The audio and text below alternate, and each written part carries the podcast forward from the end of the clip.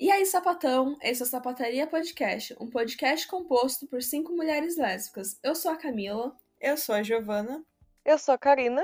Eu sou a Marina. E eu sou a Lisiane. E hoje nós vamos falar sobre monogamia e não monogamia e por que esses conceitos não são aplicáveis a relacionamentos lésbicos. Mas antes, não esquece de seguir a gente nas redes sociais. O nosso Instagram é Podcast Sapataria, nosso Twitter Pod Sapataria e também temos um e-mail para vocês mandarem suas histórias, dúvidas e enfim, podcastsapataria@gmail.com.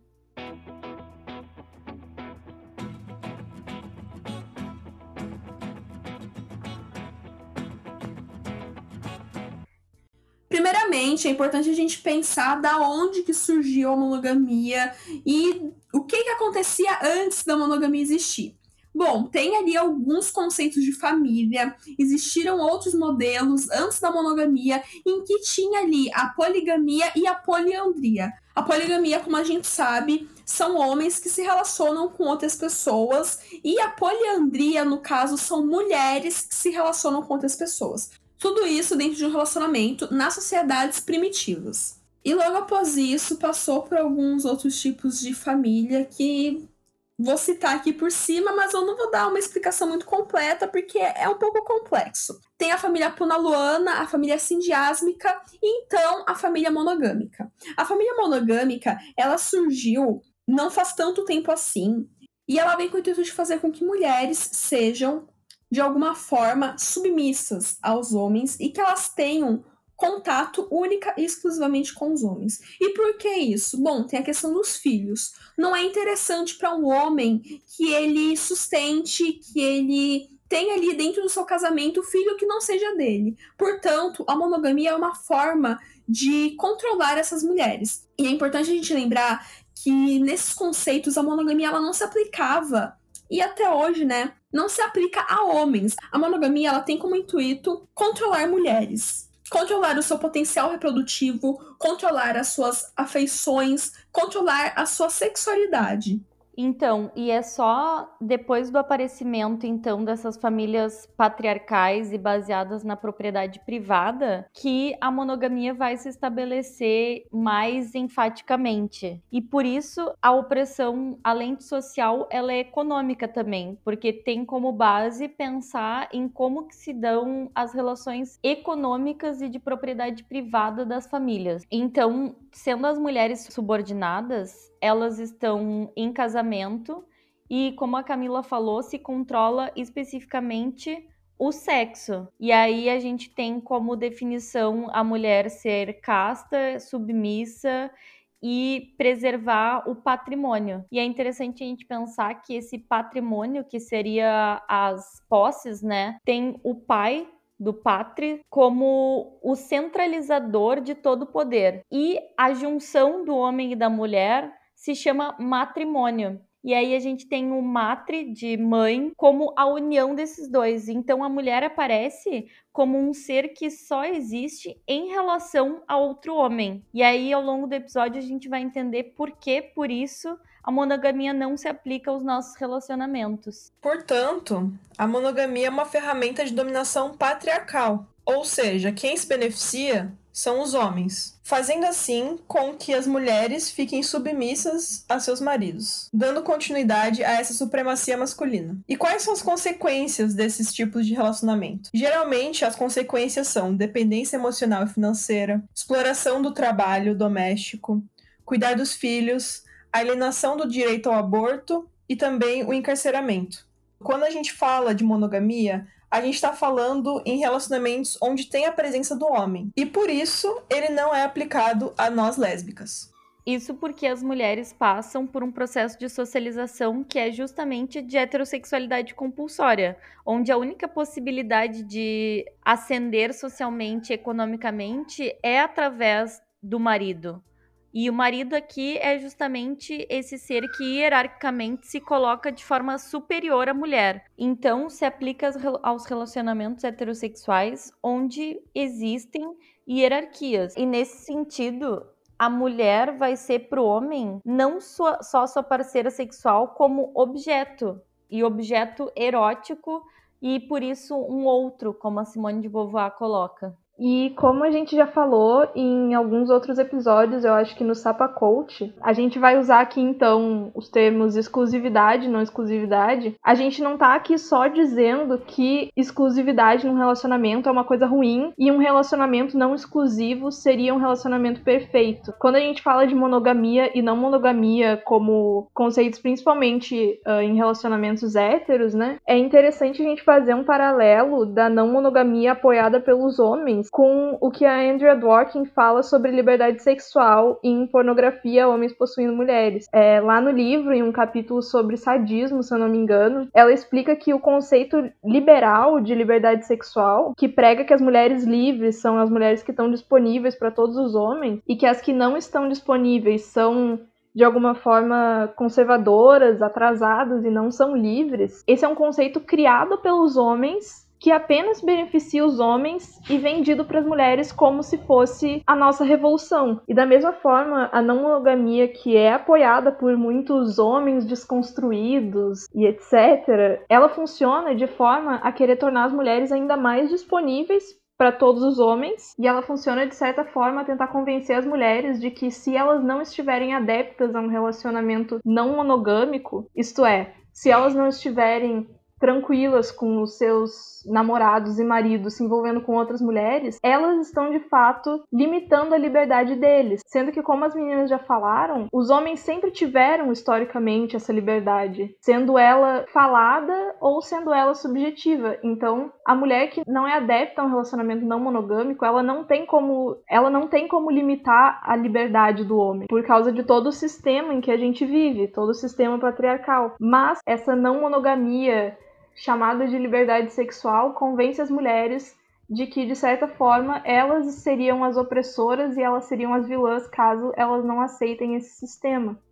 Então, aqui a gente está falando principalmente que em relacionamentos heterossexuais, independente do formato de monogamia e não monogamia, sempre vai existir essa estrutura de poder e ela sempre tem que ser questionada. A monogamia ela é estruturada a partir de uma dominação masculina e de um controle dos nossos corpos, dos nossos afetos, de nossas ações. Então, o relacionamento lésbico ele não tem uma base monogâmica, ele não tem como reforçar essa, esse termo, não tem como ser usado, porque é um termo dito propriamente para relações heterossexuais e baseado e construído numa heteronormatividade, numa heterossexualidade. Então é muito importante a gente pensar quando a gente for usar esses termos e usar mais a exclusividade e a não exclusividade. Então, eu acho importante a gente pensar nesses termos também. E a partir de tudo isso que a gente falou aqui, fica evidente que o termo monogamia e não monogamia não se aplica a relacionamentos lésbicos mesmo que eles sejam ou não exclusivos. Então toda relação lésbica, ela é por definição antimonogâmica, sendo ela exclusiva ou não. Então, eu só queria deixar explícito que o discurso da não monogamia para as mulheres, às vezes, pode passar por uma suposta liberdade sexual que na verdade não é interessante para as mulheres. E são discursos que muitas vezes são reiterados e colocados em voga como se isso tornasse as mulheres mais livres. Só que não, porque não é interessante para as mulheres, principalmente num contexto da heterossexualidade que de forma nenhuma nos favorece. E como a gente está falando de relacionamentos lésbicos e a gente se baseia nas nossas relações, é importante que a gente pense a exclusividade e a não exclusividade diante de todo o nosso contexto de socialização. A nossa socialização como mulheres nos agride, nos violenta a tal ponto que a gente desenvolve uma série de inseguranças e traumas que podem muitas vezes ocasionar um tipo de baixa autoestima que nos causa a sensação de ter que basear as nossas relações em ideias de ciúme e de posse. E a gente tem que compreender a, os mecanismos que a gente adota que são em consequência de uma sociedade patriarcal que nos oprime. Então, muitas vezes, cobrar que as mulheres lésbicas sejam não exclusivas, por exemplo, pode ser muito violento, uma vez que as mulheres são muito distintas e múltiplas. É impossível que a gente cobre de um grupo que todas sintam da mesma forma e adotem a não exclusividade nos seus relacionamentos. Até porque muitas de nós nunca nem tiveram a oportunidade de estar em um relacionamento em que exista dedicação e estabilidade suficiente para, por exemplo, se propor algo como não exclusividade.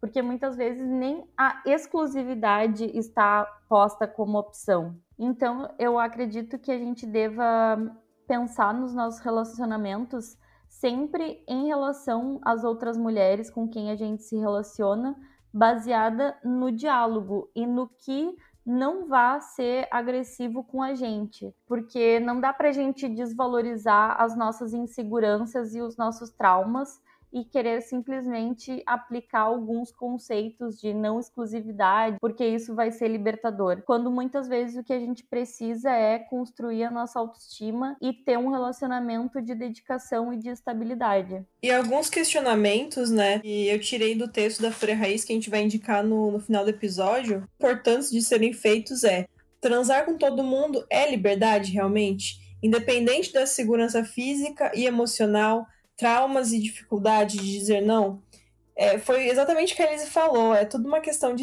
de socialização e também uma questão de hoje em dia não exclusividade ser lida como algo libertador e tudo mais sendo que o relacionamento não é baseado apenas em sexo, né? A gente tem que lembrar disso, que não é só o sexo que faz com que seja um relacionamento. E com isso que a gente falou e essa reflexão sobre exclusividade e não exclusividade, a gente pode perceber que em relacionamentos entre duas mulheres lésbicas, não é possível definir qual das duas opções, a exclusividade ou a não exclusividade, é universalmente a melhor, porque isso é uma coisa que vai depender muito das mulheres envolvidas no relacionamento e dos sentimentos de cada uma e o que cada uma se sente confortável e o que cada uma se sente melhor. A gente não tem como dizer que sempre que um relacionamento for exclusivo, ele vai ser um relacionamento tóxico em que uma pessoa está aprendendo a outra, em que elas estão se limitando. E a gente também não tem como dizer que sempre que um relacionamento for não exclusivo, ele é um relacionamento super saudável, ele é um relacionamento livre em que as duas pessoas são plenamente contentes com toda a situação. Isso é uma coisa que dentro dos relacionamentos lésbicos vai variar completamente pessoa para pessoa. E eu sempre vejo muito esse debate sobre a monogamia e não monogamia pelas redes sociais e lésbicas também dando ali o seu ponto de vista, falando sobre elas e etc.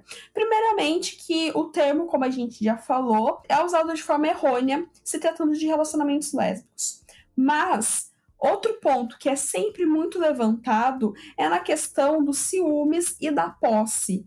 O que a gente precisa também pensar um pouco nisso quando se dá num relacionamento lésbico. Porque, como foi falado também pelas meninas, tem toda a questão da insegurança, tem toda a questão de que mulheres lésbicas elas não são ensinadas a se relacionarem com outras mulheres. Portanto, para se pensar numa exclusividade, numa não exclusividade, são outras coisas que também muitas vezes não chegam a realmente ser questionado dentro de um relacionamento. Porque como a gente vem de uma vivência em que só vemos relacionamentos heterossexuais, automaticamente a gente pensa num relacionamento, logo pensa na monogamia. Ou seja, logo a gente já pensa também na questão da exclusividade. E como a monogamia coloca a mulher numa relação de subordinada, a gente tem que pensar também o que isso reflete quando esse relacionamento diz respeito a duas mulheres? No caso, seriam duas mulheres que se prejudicariam numa relação em que é pautada na posse e nos ciúmes, que são conceitos patriarcais. Esse debate ele se estende ainda mais quando a gente leva em consideração que somos extremamente inseguras na maioria das vezes, justamente pela carência de relações que muitas vezes a gente tem durante a nossa vida e de relações saudáveis e relações que realmente é possível se construir algo. Por isso eu acredito que seja importante entre nós e entre outras lésbicas a gente repensar as bases dos nossos relacionamentos, considerando que a gente vem com uma carga emocional muito grande de inseguranças e traumas que podem ocasionar nesses ciúmes e nessa sensação de posse, para a gente alterar a forma como a gente se relaciona, sem tentar impor um certo e um errado, porque justamente a gente está construindo as nossas relações sem referências, porque as nossas referências são heterossexuais e por isso a gente vai construindo a partir da gente mesmo e das nossas vivências e das nossas trocas de experiências, quais são as nossas referências e as referências lésbicas que nos são agradáveis. E antes a Gi tinha falado sobre essa questão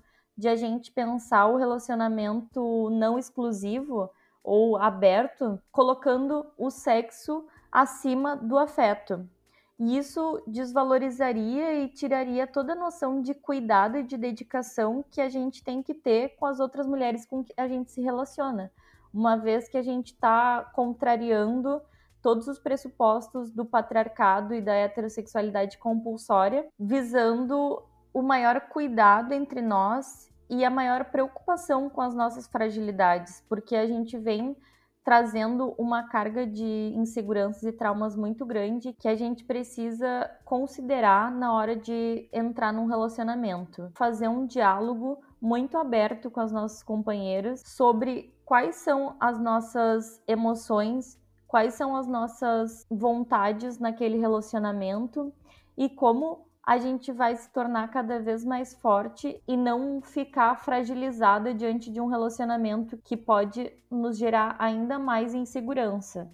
Então, de nenhuma forma a gente está impondo aqui o que é o certo e qual é o melhor, uma vez que só cada mulher e sua companheira ou companheiras vai poder decidir o que não machuca e o que é mais saudável e cuidadoso também colocando sempre o afeto acima de qualquer outra coisa.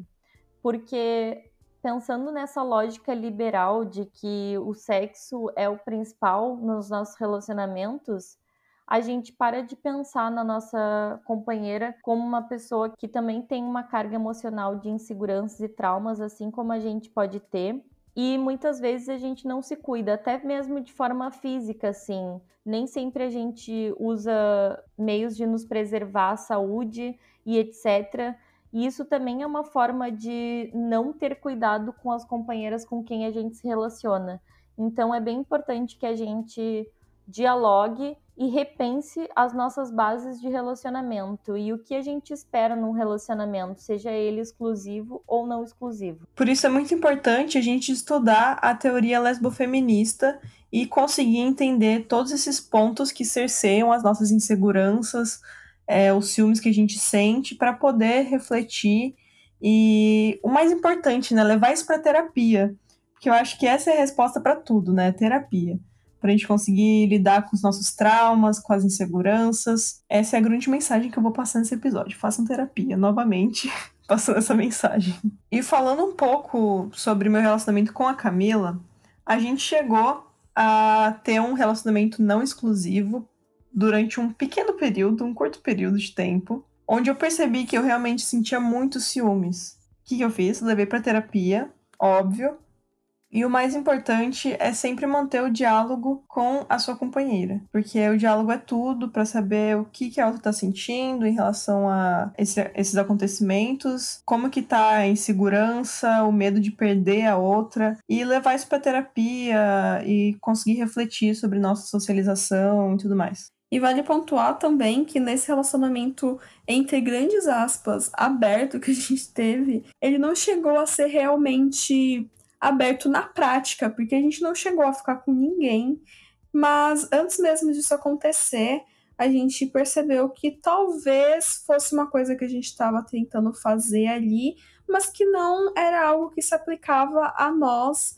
e aos nossos ideais de relacionamento. Então, como a gente tinha ali um diálogo, a gente conseguiu perceber que tá, talvez a outra não esteja tão confortável assim com a possibilidade de eu ficar com a fulana. Então, não chegou a ter um estrago tão maior, porque a gente conversava sobre isso sempre. Mas temos duas integrantes aqui no, no podcast que já vivenciaram um relacionamento não exclusivo e podem contar um pouquinho da vivência delas para vocês ouvintes. O meu relacionamento também já teve um momento em que ele foi não exclusivo, e ao contrário do caso dos meninos, isso foi posto na prática. E foi um sucesso, assim. Eu acho que o, importante é sempre ter muito diálogo e não foi nem por achar que a não exclusividade não estava funcionando ou qualquer coisa assim. A gente só não sentia mais vontade daquele momento no nosso relacionamento. Então a gente decidiu voltar um momento do nosso relacionamento de exclusividade.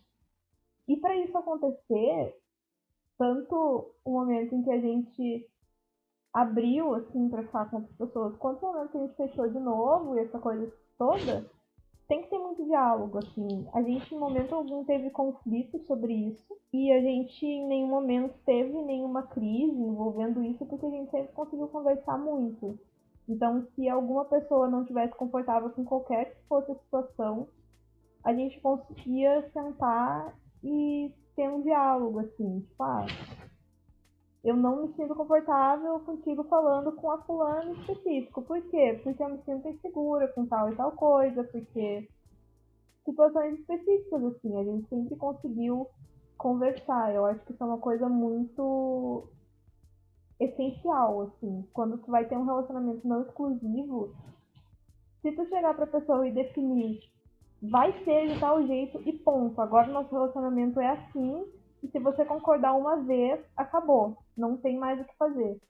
Se você me disser, você pode flexificar com outras pessoas e não puder nunca opinar em nada, independente do que for, eu acho que o relacionamento pode parar de. Porque assim como nós somos pessoas dinâmicas que mudam e que sentem uma vontade num momento e outra no outro, os relacionamentos também mudam. Então, a gente sempre tem que estar aberto a conversar. Pode ser que o relacionamento permaneça sempre exclusivo ou não exclusivo durante todo o seu período de existência, mas a gente sempre tem que estar aberta a conversar sobre isso, a conversar sobre o relacionamento, sobre como ele funciona e como que a gente quer que ele funcione e como que a outra pessoa quer também. Eu acho que fazendo isso sim é sucesso. E tem sido sucesso tanto nos períodos exclusivos quanto nos períodos não exclusivos, porque a gente consegue verbalizar isso. Então, eu tive um relacionamento muito furtivo e intenso e rápido. em que a gente era não exclusiva, mas não funcionou muito bem para minha namorada na época. E acredito que eu acabei aprendendo muito como se relacionar depois desse período, porque a não exclusividade ela demanda de diálogo e de muito cuidado com a companheira com quem a gente está se relacionando principalmente em função de esses acordos que a gente às vezes se coloca e que muitas vezes eles podem se modificar ao longo do tempo e a gente tem que estar tá sempre nesse contato e nesse diálogo, porque aquilo que foi acordado hoje, amanhã talvez não seja mais confortável nem para mim e nem para minha companheira. Então, a não exclusividade e eu acredito que a exclusividade também demandam de muito diálogo para saber o que é confortável e o que é seguro, digamos assim, nas nossas sensações e no nosso relacionamento. Hoje, por exemplo, eu vivo um relacionamento de exclusividade, mas que eu me sinto aberta e a minha namorada se sente aberta para que, caso isso mude na nossa cabeça, isso possa ser pautado e a gente possa conversar sobre isso, porque nada é tão fechado a ponto de não poder mudar, sabe? E as inseguranças que a gente sente, os ciúmes e essa noção de posse, digamos assim, e de medo mesmo de perder a outra pessoa, esses sentimentos eles podem nos tocar e nos afetar mesmo num relacionamento de exclusividade. E a ideia também de ser trocada ou de aquele relacionamento que a gente não quer que termine acabe terminando, pode acontecer em qualquer situação, sabe? Então, acho que a gente tem que levar em conta o que é confortável para gente, o que é confortável para nossa companheira e o que faz sentido naquele momento do relacionamento, sabe? Como as meninas falaram, a gente sempre pode rever o que a gente está pautando no nosso relacionamento, mas sempre se baseando no que é mais importante, assim, que é o afeto, que é o cuidado, que é a dedicação. E muitas vezes a gente precisa de uma estabilidade, digamos assim, que o relacionamento pode nos proporcionar. E nem sempre a gente está com autoestima suficiente para se sentir segura 100% do tempo em relacionamento. E já que a gente está se relacionando com outras mulheres e a gente está aqui pregando uma transgressão ao patriarcado, a gente precisa sempre estar tá tanto se questionando quanto dialogando, sabe? E colocando em primeiro lugar o que nos faz bem e o que faz bem para as nossas companheiras, porque a gente não quer se aproximar ao que o heteropatriarcado nos impõe. E já que as meninas falaram sobre a experiência delas em relacionamentos não exclusivos, eu vou falar sobre a minha experiência em relacionamentos exclusivos, na verdade, em um relacionamento exclusivo, porque foi o único.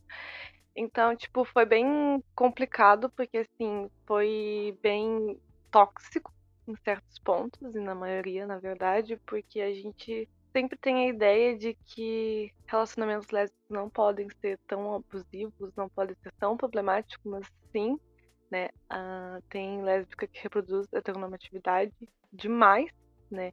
E isso perpassa pelo relacionamento e foi basicamente isso que aconteceu comigo. Eu passei por três anos de relacionamento. Os últimos dois anos foram pesados por esse fato. E a minha ex-companheira, ela reproduzia muita heteronormatividade e, e era muito pautado, né? sobre ciúme, sobre obsessão e sobre essas lentes heteronormativas de relacionamento. Então, sim, relacionamentos lésbicos podem ser problemáticos abusivos. Eu acho importante a gente pensar nisso, não como, tipo, nossas lésbicas podem ter comportamentos masculinos, porque não, não, não são comportamentos masculinos, é uma heteronormatividade representada a partir de comportamentos, mas ela não, não quer dizer que seja uma, uma reprodução idêntica a comportamentos masculinos. E isso, de certa forma, essa comparação, de certa forma, faz com que a gente iguale uh, sistemas que não são compatíveis. E faz com que a gente novamente coloque mulheres lésbicas e homens na mesma caixinha. Isso é totalmente errado, é totalmente ofensivo e é totalmente desonesto.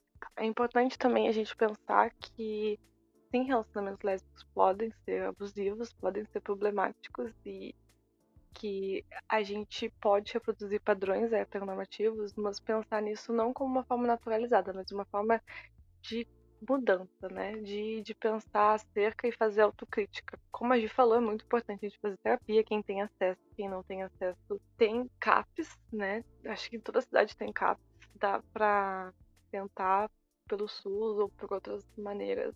É muito importante a gente pensar nisso, é muito importante a gente cuidar da nossa saúde mental.